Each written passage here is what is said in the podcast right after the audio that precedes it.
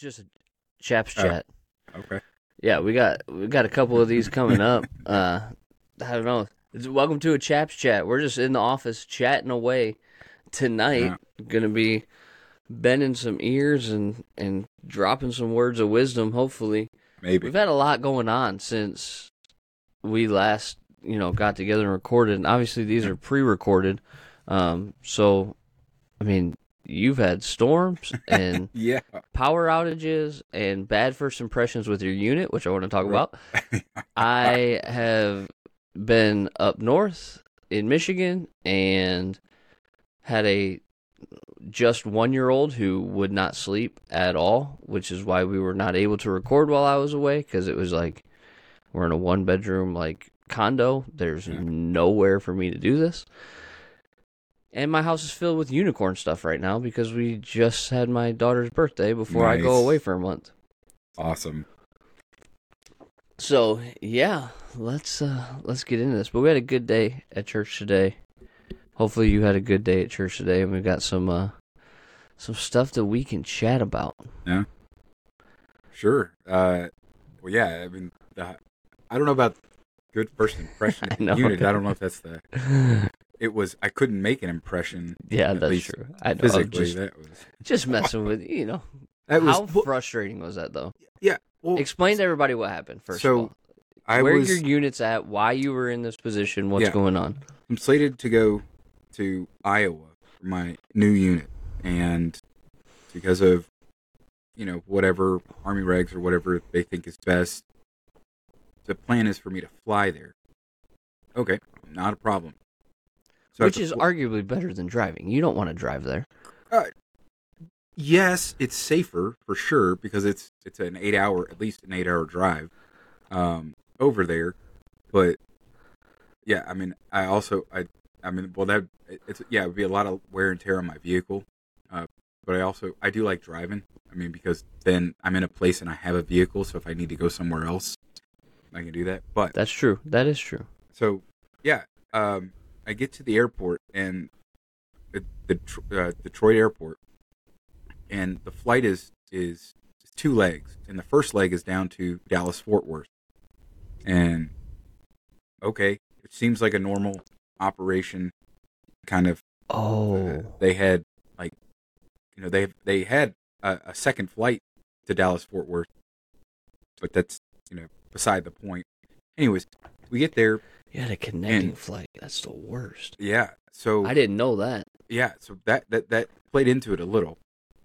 But get there. I'm sitting in, in the airport waiting, and we're we actually get on the plane. And they come over the loudspeaker and they say there's a sort of maintenance issue. They told us a seatbelt, which was just really odd. And we were asked all to to get off the plane for security reasons, which I, I have done that before, where there's sure. been a maintenance issue and they make you get off the plane. Better safe than Wait. sorry in that yeah. situation one hundred percent yeah. and, of the time. Yeah, and then they bring you back on, and usually things are normal. Well, yeah. we get off, and then we're told, they don't have the part here, it's going to fly in. Oh, my We'll gosh. reschedule to four o'clock. Okay, no problem. Because this is still Friday. This is still Friday, right. And... yeah, the kicker is I have to be at my unit by the next morning because they're moving out at zero six to go to a field exercise. Right. So, yeah, probably see where this is going. Mm-hmm. Four o'clock rolls around. They have they either got the wrong part or something, but it was basically we've got to delay the plane again. Six o'clock. Okay, six o'clock rolls around. Got to delay the plane again, whatever reason, until eight o'clock. And at this point, I'm like, okay, well, I will completely miss my connecting flight. There's another one that's later, but we're going to get in like twenty minutes to spare. Am I going to be able to make that flight? Uh, you know, do I, what's, what's the deal that's going on here? So I stand in line, go talk to the customer service, which is fifty people now because everybody's like, we've got to all change our flights. We all got to change our planes. But you showed them that you were part of the military, so everybody like parted like the Red Sea. Yeah, right. right. So that That's, you. yeah. No. Um. No. Never I, flash it in the in the. Yeah. So as I'm standing in line and watching the screen that they have that shows, you know, the updates of the times and stuff, it switches from eight p.m. to eight a.m. Whoa. The next day. And nobody realized it at first. I, I asked a couple people, and I was like, hey, did you see that? Is that, that, that can't be right, can it? And all of a sudden, people started getting their dings on their phones and the message, and then they announced it over the loudspeaker. The flight has been delayed until eight a.m. the next morning. And I'm like, well, I can't, I mean, that won't, that won't even put me in where, uh, you know, Iowa. Like, yeah. yeah. And it was, and if, if it puts me in Iowa at whatever time, because I didn't even know, I'm sure they had a flight to Iowa the next day, but it's still, it's like, okay, I'm going to get in after everybody's already gone. And, you know, I'll be basically stranded at the airport going, all right, whatever. So, yeah, I ended up talking to the commander, like, hey, this is what's going on. And he was like, that's fine. You're actually, I, I didn't realize this either, but I'm at the end of my, my mutas for the year. So, uh. the so you, if if nobody knows anything about the reserves, there's actually a certain amount of set, there's a certain Yeah, amount of days that you can get paid for in a year, uh, from October to October. And if you hit a cap or you hit that limit, they won't pay you for the Going days over, that you're, yeah. you're, you're still no there. Overtime in the Army. Correct. Yeah. So it ended up that I was I was that uh, I, I only have uh, two days left. We'll put it like that. And if I'd gone this weekend, that was three days, so I would have been there without getting paid for one day. So it ended up, it worked out kind of now, and, and I would have had to skip September as well. Because yeah, we so this works deal. out better. Yeah, so this actually worked out a little bit better. But yeah, it was. There's always a silver lining. Sure. So. I mean, how how stressful though, right? To be in the airport, you got like this hit time that you got to get to, and it's the first time that you're meeting everybody. Yeah. And then you're like, hey, Commander. yeah. Uh, I'm not coming this weekend. Right. Didn't tell you, and, but yeah, that's fun. Man, yeah. that mute us. So, yeah, but I will say that while I was there, I read through, well, I, I read a good portion of this book that uh, our, uh, call him a district president, but he's like, kind of the overseer mm-hmm. of uh, the pastors in the, the Michigan district that he recommended reading. And it actually would be an interesting thing to talk about on here. It's called The Road to Character by David Brooks. And I don't know if you know who he is. I didn't know who he was uh, or who he is. Uh, but he is a writer for the New York Times. And he... So a secular book? Yeah, it's a secular book. Although... He became a Christian back in twenty thirteen, from what I from from the all-knowing Wikipedia, of course. Yeah. And this the, these the the book itself has a lot of Christian overtones to it, but it's not necessarily Christian. Like, it's not sure. advertised as yeah. a Christian book. It's, yeah. ad, it's advertised as a well a, a secular well yeah. The road to character. Is. How do you build character uh, yeah. in a person? And what's red what's, book with a with a silhouette on it? Yeah. And what's interesting, the opening or the framework that he's using, that's kind of the picture that's on the cover, is from this rabbi that talked about when Adam was created, that there there were kind of two frameworks. Mm-hmm. Or, well. Yeah, I mean, we're using the word framework there, but Adam existed kind of in two capacities. There was an internal and external, basically the, the way, but he goes into more details. And one of the, the illustrations that he uses is eulogy virtues versus uh, resume virtues. So kind of what would somebody say about you at your eulogy or, you know, your funeral, or things that you accomplish that go on your resume. He says that those are two different types of well, capacities, characteristics of a person Mm-hmm. And he relates these to these Adam one and Adam two. And you, he, have you ever heard anybody talk about, like, writing your own eulogy or writing your own epitaph? Mm, no. So I, I don't know where I don't know where I've heard it or, or whatever, but it, huh? I it sounds kind of narcissistic, but okay. Well, no, it, it so I understand why it would sound narcissistic, but I, I'm saying like it, it basically is the idea of what do you want to be remembered as, right? Mm. That that kind of idea of letting that be the I forget where there was there was something that that that. really spoke to this, and I forget exactly what it was, but it's kind of like, what's the legacy that you're going to live? Right. Right, which is really interesting because, you know, I showed you before we started recording that, like, somebody today was like, I've got this Charles Spurgeon study Bible, and I, you know, I can't, I don't, I can't use it. The, the type's too small. Like, do you want it? And I'm like, is yeah. the Pope Catholic? Yes, I, I want Whoa, this that's Bible. A, that's... Uh, Maybe the that's office not... of the Pope is Catholic.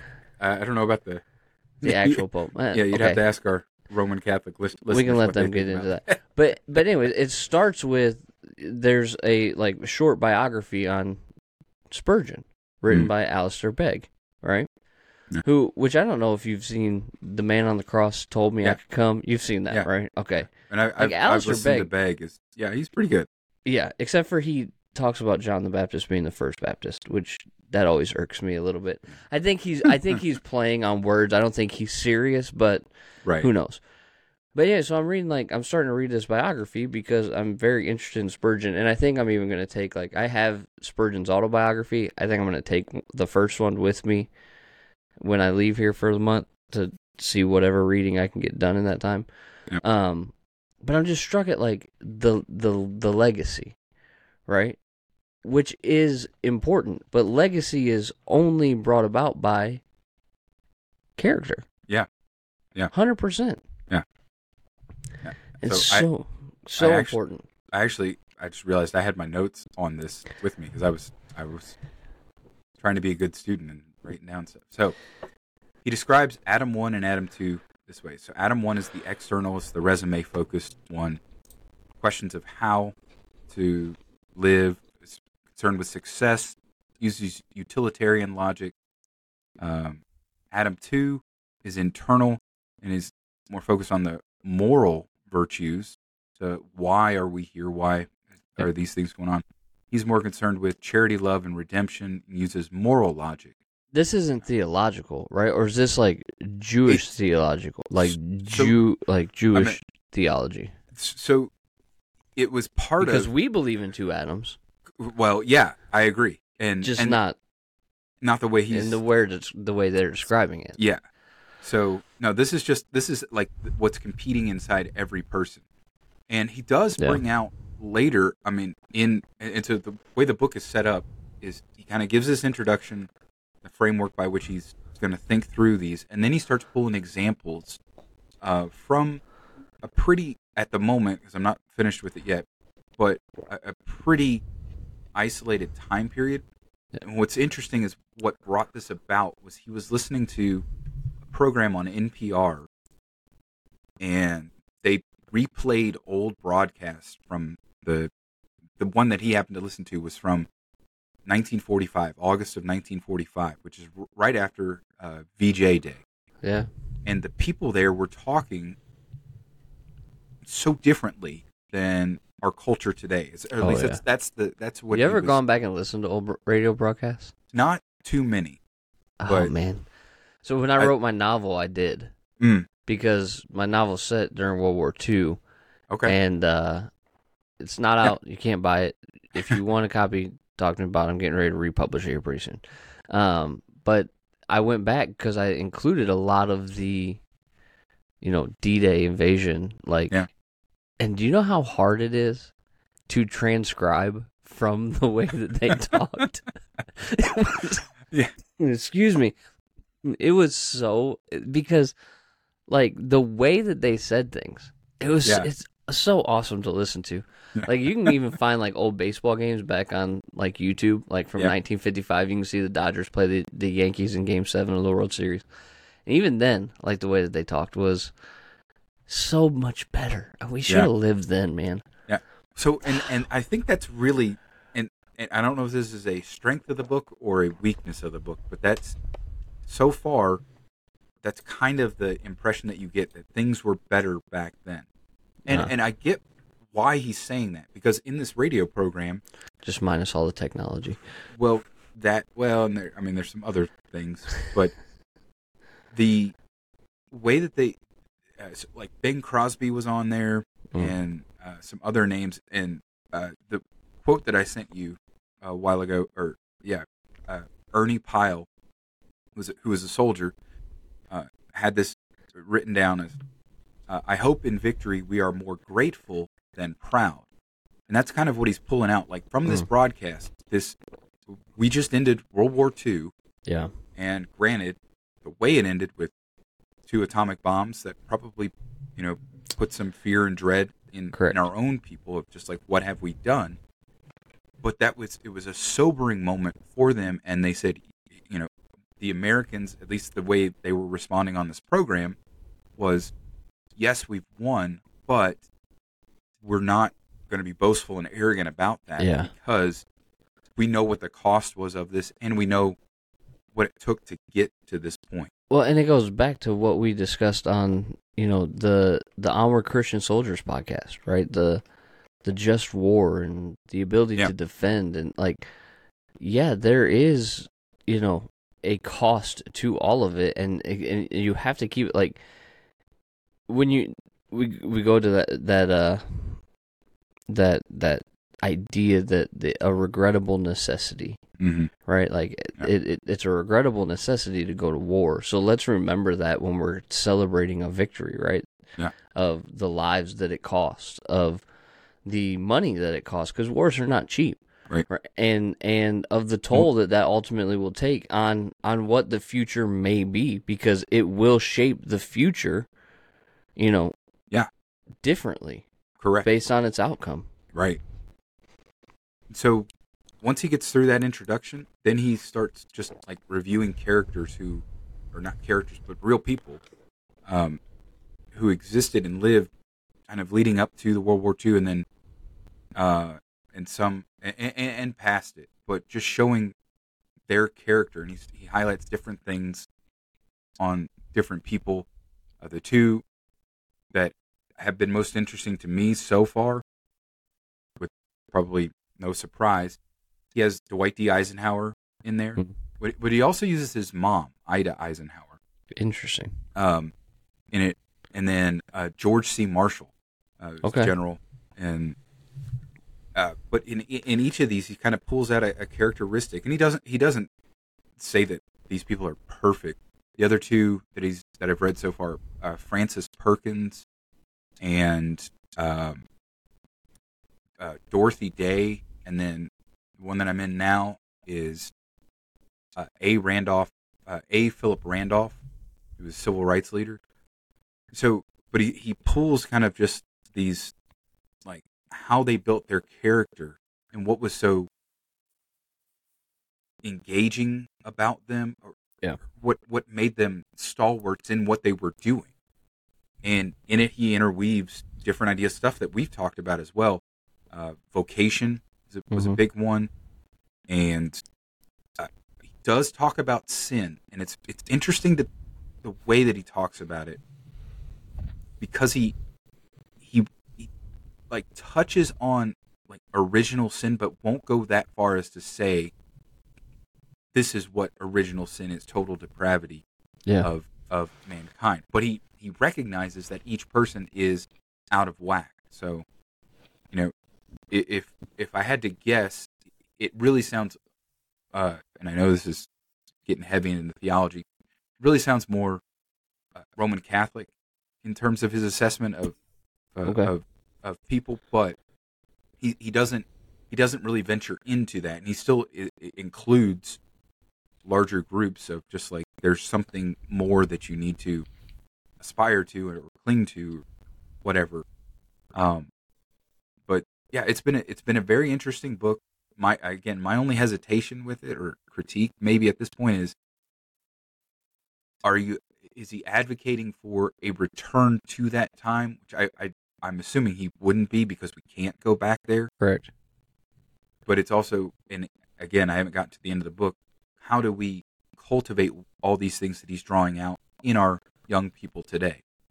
So, well, I, so it's interesting that I, you bring up that idea of, you know, times past and the good old days, which everybody says, you know, we think about the good old days. Were they really right? The good old days, right? I wish somebody would have um, told me. But we, lo- were... but we long, yeah, yeah. Andy Bernard. Right. I wish somebody would have told me. Yeah, what a great quote and a great way to end the season. Yeah. Um, honestly, that show could have cut to black after that quote, and it would have been perfect. Yeah. Such a great freaking quote. But we talk about the, the good old days, and, and I think that the nostalgia for the good old days may be more morality-based than anything. You know what I mean? It, it, maybe, maybe specifically, maybe I'm speaking specifically for myself, but mm. like there's a book out um, that I have, I have not read it yet, but it's called Modern Parents' Vintage Morals, I okay. think is what it's called. And it's basically like, you know, I mean, it's biblically based, but, you know, you had a time in American history where, you know, whether right or wrong, people did believe this was a Christian nation, and they, for the lack of a better term, lived to the best of their ability yeah. by Christian morals, at least, or at least Christian right. ethics, right? Yeah. Which is not necessarily gospel, which is not necessarily salvation, but correct. At least, you know, do unto others as you would have them do unto you. Like right. the golden rule, golden rule. And yeah. yeah, like those type, and people seem to be more trustworthy, all, you know, that whole aspect. And I, and I feel like maybe specifically for me, you know, that whole idea of that time frame and those morals are what may be more attractive than the actual time periods themselves, right? Yeah. When you talk about, like, my grandfather on D-Day is in the field working with his father because they had a farm, right? Yeah. Not at school. His two brothers are off to war. He's got to pick up the load, right? And and yeah. those kind of things, I think, help shape and mold who you are. Yeah. I wonder, I'm just thinking this is just extemporaneous and stuff. Of course. If there was a... It's what the chaplain's uh, office is. It's all right? extemporaneous, yeah, baby. Oh, uh, the next next topic is Star Wars. No. Of course. The, uh, which in our it, office it was. It would be, yeah. yeah. yeah. Or some type of Frodo in the Lost Ring or something. Yeah. Um, so I wonder about, like, and this ties into really the army profession, but, you know, I wonder if there was a better sense of trust back then than there is now. Well, one hundred percent. And, and I mean, you people used to not lock their front doors. Right. Right? Like, yeah. there's inherent trust because there's more community-based, right? Everybody yeah. nowadays is, again, and I don't want to get off on this, like, old man, get off my lawn, we should be in the nineteen fifties type of thing. But, yeah. you know, with the advent of social media and a likes-driven culture... yeah. we have created a society that is about ourselves. Yeah. Not is. about our community. Yeah. You know, our communities are online. Well, guess what? That's not, not really real. community. Because yeah. one, yeah, you may interact with somebody behind a username, but you don't really know who that person is. Right. And I think, you know, we talk about, okay, I'm gonna I'm gonna bring this up. My okay. favorite movie that is the best movie, I think, best sports movie of all time for sure, which would be what? It's got to be Field of Dreams. Oh, golly. No, it is not. Rudy? No. Rudy is the worst. I do not like Rudy at uh, all. Bull Durham. No, it's The Sandlot, man. Oh, okay. All Come right. on. All right, all right, yeah. It all still right. holds up, but you. like you think about I, that. I just don't I don't think of that as a sports movie. Sorry. That's I, I, it's literally I, named after a baseball field. How do you I, not view it as a sports movie? Because I, I don't think because it it is named after a baseball diamond, but it is the the maturing of these young boys together in a group. I don't like, happens on a baseball field. Well, Yeah, but I, I mean... And is centered I, around a lost Babe Ruth signed ball. What more okay. sport do I, you need? I, I'm not saying it's not a sports movie. Like I'm just saying, saying Miracle's that's not, not a hockey movie. It's I, I'm just saying that when... I, I, I don't... Definite... Well, yeah. I, I don't... That was not... I don't categorize that as a sports movie for some reason. That's I, the just that is the weirdest come, take I have ever heard from I, anybody. I don't know. I, I I guess I guess because I just enjoyed it as a uh, just as a movie. As, as a movie, sure. yeah. It was it was just a good, compelling story of these boys. I mean the uh, the lifeguard scene yeah, with Wendy oh, Squint. My darling oh. lover girl. yeah. I love oh. I and I watch yeah. that movie as often as I can, and as a thirty-six-year-old man, it still holds up. Yeah. Like I oh, love it great. every time I watch it. Yeah. But it, you think about that, right? It's set right. in the nineteen sixties. Fourth of July, their one night game a year because yeah. the sky was lit up by yep. fireworks. But what are yeah. they doing? There's a community block party that is taking place, right? right? And is allowing them to, you know, have this opportunity. And I think a lot of in our modern society, and we talk about community a lot because we have our communities of our, you know, church bodies and the surrounding communities that we are called to impact. But that loss of community is, is I think, maybe... along with the nostalgia for the morals, kind of that longing that, that is for those good old days. Yeah. That trust factor, right? I mean, yeah. yeah I, think about think about parenting back then. You send your kids out to play, yeah. come home when the streetlights are on. Well, well yeah. And that, uh, yeah, I mean, yeah. that on one end, and then also, you know, the, the trustworthiness of schools, like yeah. in the community. And so, mm-hmm. whereas, yeah, because I think, now there it was, just seems like a constant battlefield. Right. Public education specifically. Yeah. yeah. I mean, I know we, that was part of our decision-making process, and I know, I don't know if we talked about it like live or not in recording, yeah. but like we're both homeschool parents. Yeah. At least, I mean, ours starts this week, so. Right, yeah. Like, it's because of the impact of the length of time that our children are away from us during the day. Right. Um, and the influence, like, that, yeah. again, goes back to the word trust. It's not that there were bad teachers at, at Jack's school last year. I don't think that's necessarily the case. I think that they cared for him. Yeah. But, one, I also don't trust the kids and the parents raising the kids that he's surrounded with eight hours Correct. a day. Yeah. That's a, that's a very... important aspect of of the choice that we made. Right. I mean, that's well that's biblical. Bad company corrupts good character. Which is yeah, exactly back, what we're talking about. Correct. Yeah, back to character because yeah. Oh, which is why how how important do you think like okay, Jack London, I don't know if you've ever read it, but like Jack London had a credo that he lived by. Yeah. Right? And there's someone I gotta find it, but somebody made a quote about like, you know, basically, to be a good man, you have to live by a creed. Yeah. How much do you think having, you know, Jordan Peterson has his twelve rules for life, right? And mm-hmm. I, I shared with you over this last weekend this Lessons for My Son book that I wanted to work on, potentially yeah. collaborate with. Like, how important do you think in developing character having a set of rules or a motto or a creed impacts that? Uh, extremely. And the evidence of that is in our own profession. I mean, yeah. you enter into the military, and the first thing you learn is you have to recite it every time you, they yeah. call you to attention and stuff. Is yeah, the soldier's creed, and that's yeah. and and like which actually every, is what I have right here. This is a chaplain's creed. Yeah, oh, yeah, okay. And so you know, there's this one, and. and And, I mean, that's an easy example, but I, sure. I also, I mean, from the church's tradition, creeds well, yeah, are what yeah. bind you together. And Correct. it is a it is a sense of, I am establishing, this is where we stand.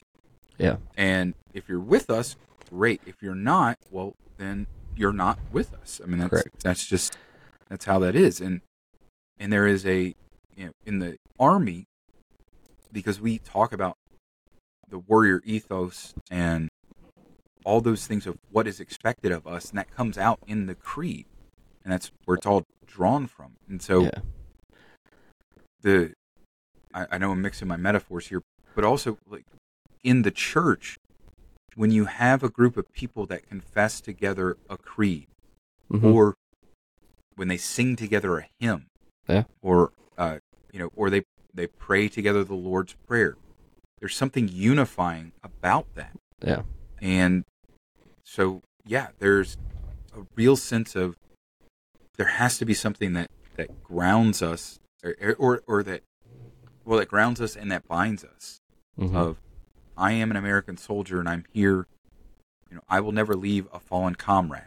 Yeah. So you're binding yourself to the people who share that same uniform with you.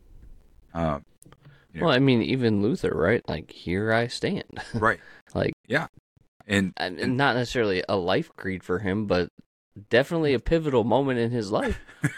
Yeah.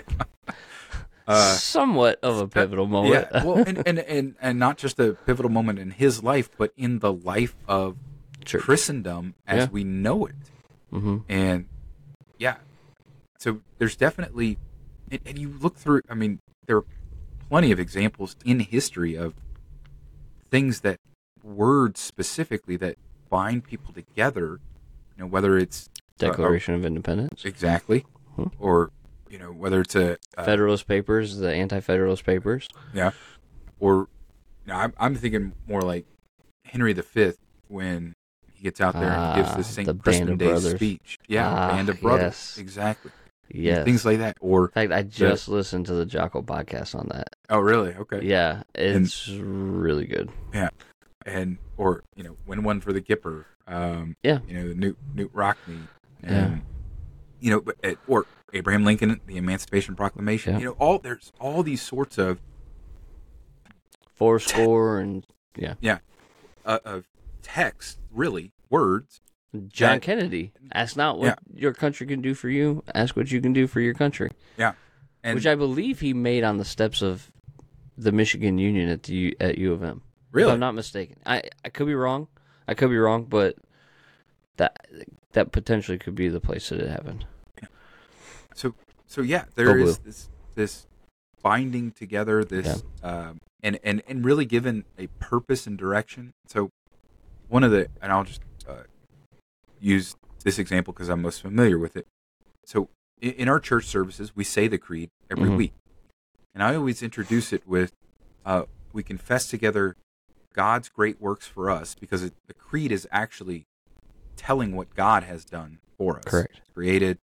Saved us in Jesus Christ, uh, sanctifies us by the Holy Spirit, gives us the church. Um, and so these are all his great works for us. And uh, we confess together his great works for us and the faith of the church, so that you realize that this is something that has been confessed for two thousand years. Yeah. I mean, since Christ rose from the dead. And, and most of it comes from the words of Scripture themselves. Words, yeah. So you're actually saying scriptural things together yeah. with your community there, but then also realizing that that attaches you to the community that has been there since Christ ascended, but then even farther back as we would call Old Testament believers Christians. It's, it's I think that's a right thing to do because they believed in the promise of the Messiah. Mm-hmm. And you're you're being bound with them. And then once we go on to be with the Lord, those who confess it after us are, are bound to us. So there's there's a beautiful, you know, bringing together and also directing of this. This is the truth that we live by, and that gives me purpose in my life. I know that God has made me, given me my eyes and ears and all my, my reason and my senses, and he sure. still takes care of them. Yeah. Uh, for this it is my duty to thank, praise, serve, and obey him. And I know Jesus Christ has purchased and won me from all sin, death, and the power of the devil, not with gold or silver, but with his holy precious blood, innocent suffering and death, that I may be his own and live under him in his kingdom. And that the Holy Spirit has called me by the gospel, enlightened me with his gift, sanctified me, kept me in the true faith, and will raise me from the dead on the last day. So you start to see I have purpose and meaning in this as well. So yeah, that concept of, of creeds and and, and rules can go with that too. Yeah, I, I think they they would be a little distinct in my mind. Div, yeah, there's a distinction for sure. Yeah, but they are definitely formative, and that's what they're supposed to be. Yeah, it's not just uh, there's a, a song by uh, uh, Rich Mullins, I think, is the the writer of it. It's called Creed. Yeah, and it's uh, it's the Apostles' Creed, and but it's the chorus of it. He Third Day says, also did it, I believe. Yeah, Third Day did it. Yeah, exactly. Mm-hmm. Um, and they said, I, "I did not make it. No, it is making me. It is the very truth of God." Yeah, but the the point there is that it is forming yeah. us, and the same yeah. with the Soldier's Creed. The same with, I'm sure you know, if you had a uh, at football when you break down on a, a, a sure a slogan or something. Those some who sort stay of will be champions. What's that? Those who stay will be champions. Yeah, it's Michigan's. Yeah. Oh. Do you have yep. outside of obviously the theological and the ones that you recite every Sunday? Do you have maybe have you written down rules for yourself or a creed for yourself? I know we say, like, at the end of each podcast, like, stay uncultured, which essentially yeah. is a creed for Uncultured Dad, because we want to remind you, like, you're called to live in this world, but not of this world, right? So, do you, have you ever have you ever formalized, I guess, is uh, the, the the conversation? Not not really. Uh, outside outside of theology, no. Or, well, excuse me, inside theology, no, because that yeah, it's, it's we, been handed down those. to me. Yeah. Um, outside of that, and and it's I would say I'd be very hard pressed to think to think of situations that aren't theological in some way. Of course. Um, I mean, there there are just verses that you know come to the back back of my mind that you know those are kind of. Things I'm sure that he who began this good work in you will bring it to completion yeah. on the day of our Lord Jesus Christ, which is yeah. right up here on, on my wall, which is um, a creed in and of itself. Yeah, right? It's a reminder. It's yeah. formulating. Um, All so, things work together for good to those who are called according to His purpose. Yeah, right. And then, I mean, yeah, I, in obviously in our, our profession, we've submitted to mm-hmm. you know, the, the creeds and the, the rules. Um, yeah, you know the loyalty, respect, duty. Selfless service, honor, integrity, personal courage, those things. Um, yeah, but a- outside of that, I would say, no, I haven't really written or formulated something. I've just taken those things and yeah. tried to embed it in myself. So. Going back to that conversation about, uh, you know, the good old days. Mm-hmm. You're not a fiction reader, correct? Not really, no. Okay. Because I, I was thinking about that, because, and I again, I'm going to bring up the fact that I wrote a novel. um, but, like, th- for the, the time that I was spending preparing that, like, the amount of time that I had to spend in the nineteen forties, like, thirties and forties, right, around when my grandfather was born, it was so interesting to me. I, I went and, like, I would find, like, the the Billboard Top one hundred from the nineteen like forties, right? Yeah. And like mm-hmm. listen to those songs and try to like get in that mindset, which I think is why I don't know I I that's why I love reading fiction. First of all, because it allows me to like participate in the setting of the story, right? Yeah. Um. I mean, I I love reading fiction. I know I know that. the the amount of time that we have is not really, you know, conducive to reading a ton. But there was there was a time, like, when I lived in Texas and um, that I was reading a ton. I mean, and I just want, like, sometimes I, I miss doing that research and, like, putting myself in that, you mm-hmm. know, mindset of, okay, what was it like to be in the nineteen forties? Yeah. You know, what was it? You pay a dollar to go to a baseball game, and yeah. you know, no. I don't know. I I will say though, I did read a fiction book, but I I I, re, I reread it, so I don't know if that counts. But it always counts. Okay, C S Lewis's um, Space Trilogy. Uh, I read.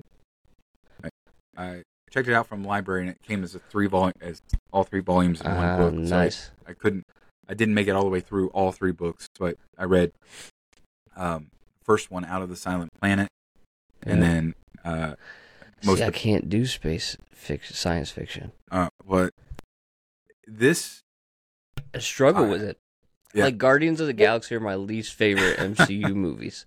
They're great, yeah. and I love uh, Chris Pratt. Yeah. But I just, I even Thor, like I like mm-hmm. Thor as a character, but yeah. you get into well, the, the, the yeah. dwarves and all that stuff. Like, I just, give me Captain America.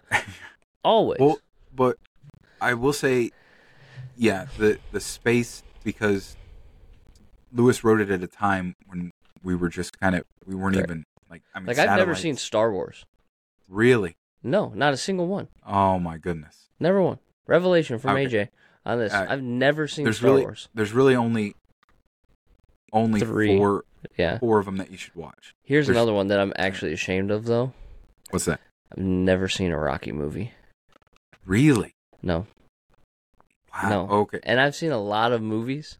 I just don't know why I've never seen a yeah. Rocky movie. So, Rocky, that's a good example. I would not think of that as a sports movie, even though that's centered around boxing. I, I just... I. Again, I don't know. It's... Your ability to compartmentalize things is just unbelievable. Yeah, what would you I, consider I, it? Uh, I, I mean, it's, it's a drama. I mean, that. Okay. Like, I, I again just is Remember the, the Titans a sports movie? So that I would consider one. I don't know why. I, I and I, I don't know that I could. Is Rudy a sports but, movie? So, yeah, oh, man, I I don't like Rudy. I especially when I, I read I, like how. false and like yeah inaccurate it was. I used yeah. to like it, and then I was like, nah, I don't I just yeah, tell I don't, the story. I don't know. Yeah, I guess it's I wouldn't consider that one a, a sports movie either. Like, I'm not what's a, the most big, pivotal yeah. scene of R- Rudy? What's the most pivotal scene? Well, I guess when he gets in. I mean, at the very end. Uh, yeah, you you failed the setup. Man, oh man. It's a jersey scene where they go and set the jerseys on the coach's desk. Oh, to get it so that he so can that play? he can so that he can suit up for that yeah. game, yeah. yeah. So he can make the dress list. Like they all go in and turn in their jersey so that he can be part of the team. Yeah, yeah never happened. Yeah, they never did uh, that. What you, Whatever. I hate when yeah. they do that kind of stuff. I hate yeah. when they so take creative liberties. But yeah, I.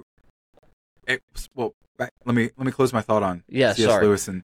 Sorry. And Space Trilogy. I got off so on sports movies. It's it's it's really interesting because it the concept is man Earth is the silent planet because it's fallen.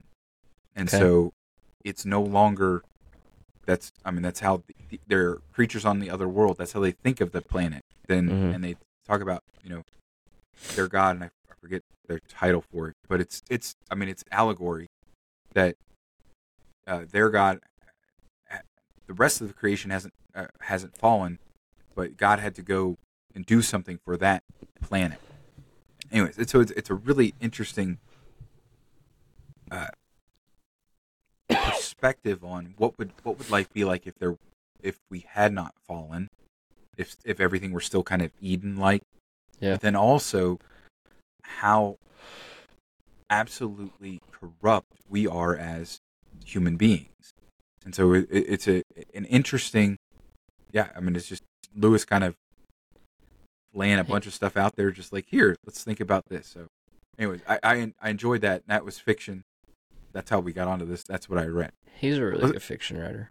Yeah, and uh, my oldest daughter is well, uh, Rachel is reading Chronicles of Narnia: The Lion, the Witch, yeah, and the Wardrobe. There you go. So. I read I gotta, that. I got to get Jack into those. Yeah. Um, I read the first book in that. And so, well, so confession from me, I've never read the entire series of Chronicles. Again, yeah. The whole, me either. All seven books. Okay. I had it, it, I think. Yeah. At one point, I had the entire collection, like in one book. Yeah. But I don't know where it's at. I do have The Lord of the Rings, which I've not read yet. Um, uh, and Harry Potter, because I do like the Harry Potter books. Judge I've, me.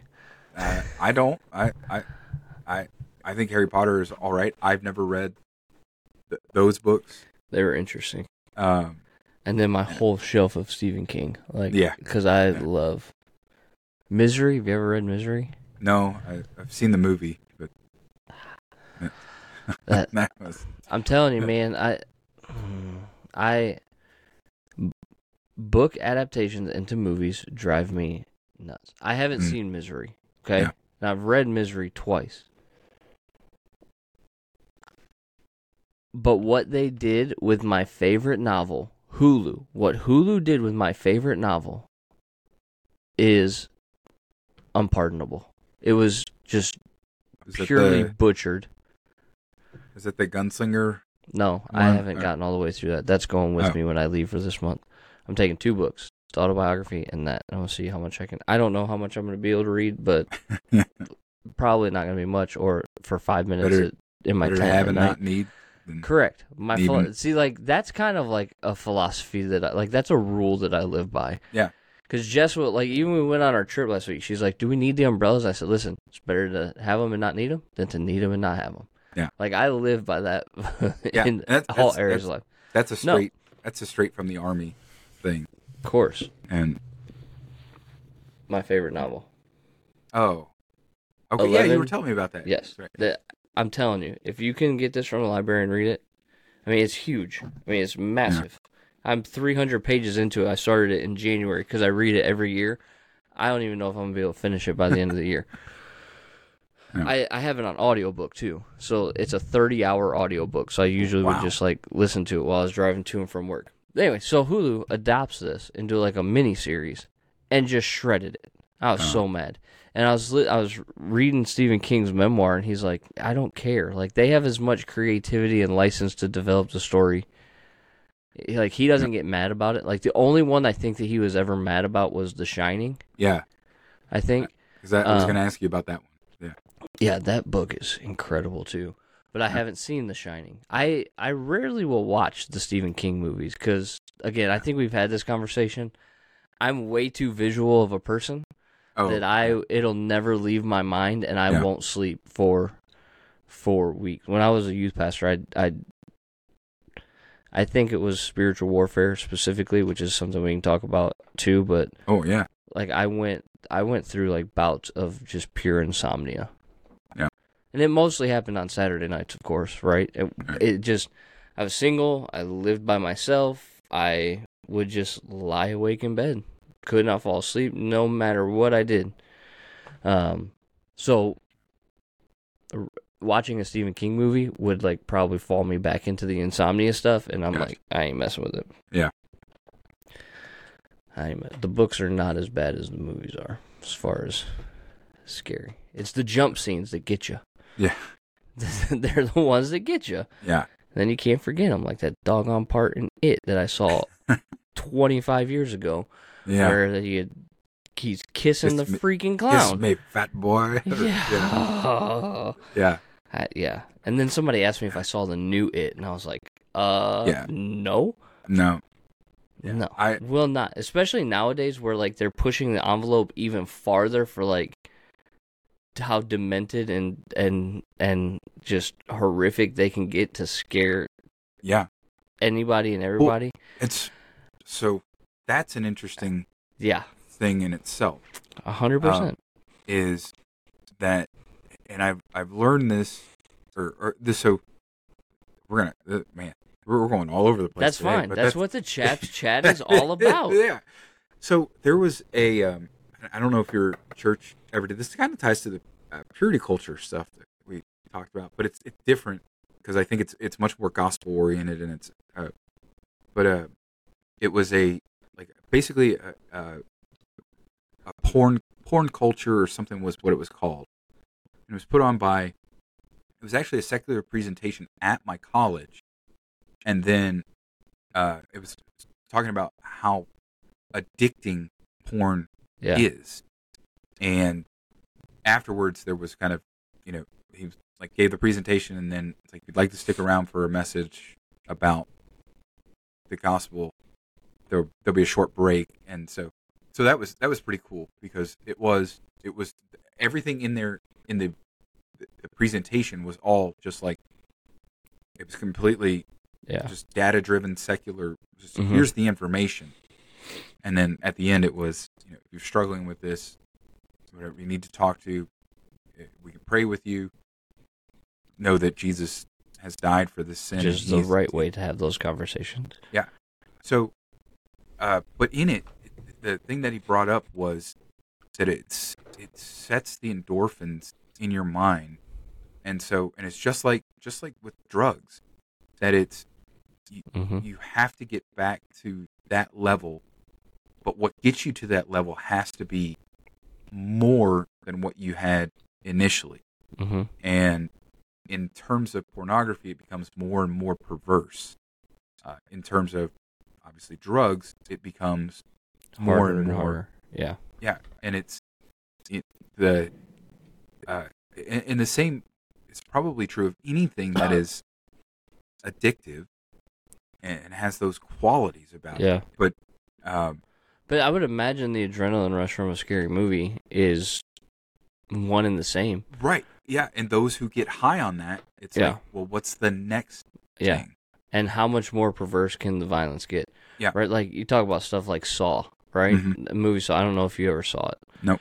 Um, when we were in high school, I think it came out, or college. It was probably college because it was a rated R movie. Don't judge me. I was a Christian that went to a rated R movie. Well, we went to it, it was just like a horrific movie.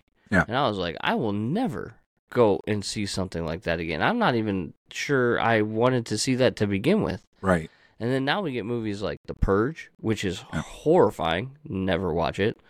Um, unless you're Joan Colomezzo from uh, Parks and Rec, who suggests that we have a purge. Yeah. Um, I, it just, like, uh, in, like, the movies, like, that come out, I'm just trying to think, like, Insidious, right, is a movie that came out.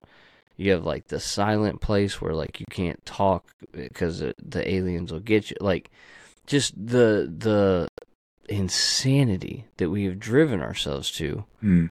uh, is just, it's crazy to me. Like, yeah. what's it? It's, uh, it's what Lewis says in Mere Christianity, right? Like, we're foregoing a day at the sea to play with mud cakes. Yeah.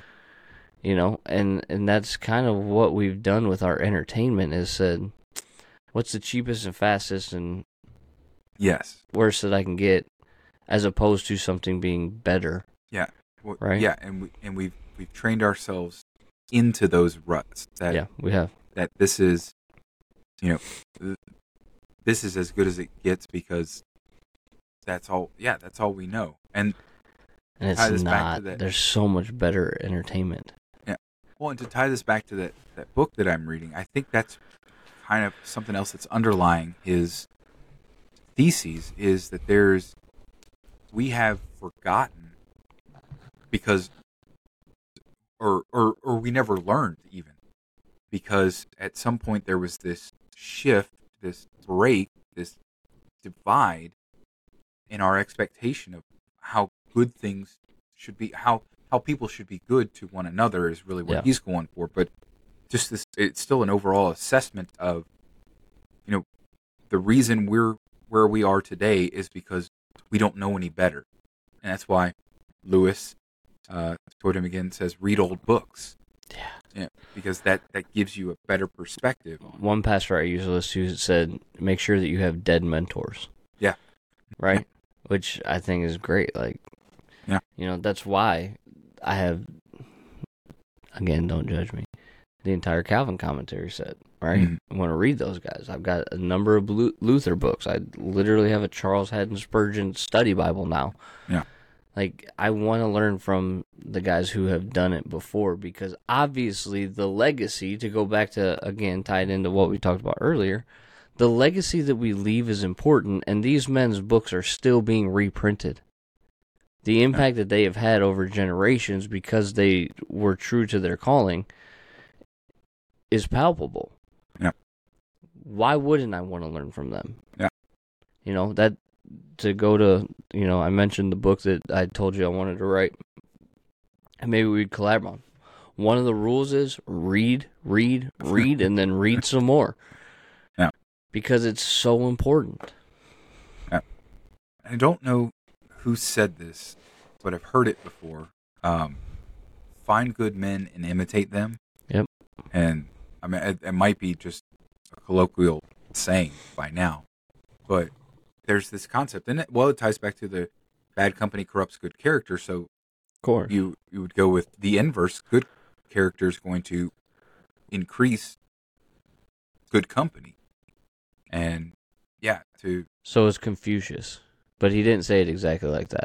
Oh, really? Okay. He said, if I'm walking with two men, each of them will serve as my teacher. I will pick out the good points of the one and imitate them, and the bad points of the other and correct them in myself. Okay. Yeah. Quick little Google search there. What would we do without the Google machine? Yeah. Yeah, I don't know. Character, very important. I think that it all ties back to the creeds, specifically the theological creeds that we adhere to. And as dads, like, we need a creed ourselves, and it should be grounded in theology, and it should be something that we love, train, serve, protect, and provide yeah. through. Um, and I think I think that's a good place to stop. Sounds good. So thanks for hanging out in the chaplain's office tonight. This has been Chaps Chat, I think, number three. I don't know. We're just rambling them off. Yeah. It'll be out when it's out. He's Coleman. I'm A J. We'll see you next time on the Two Chaps Pod. Stay uncultured.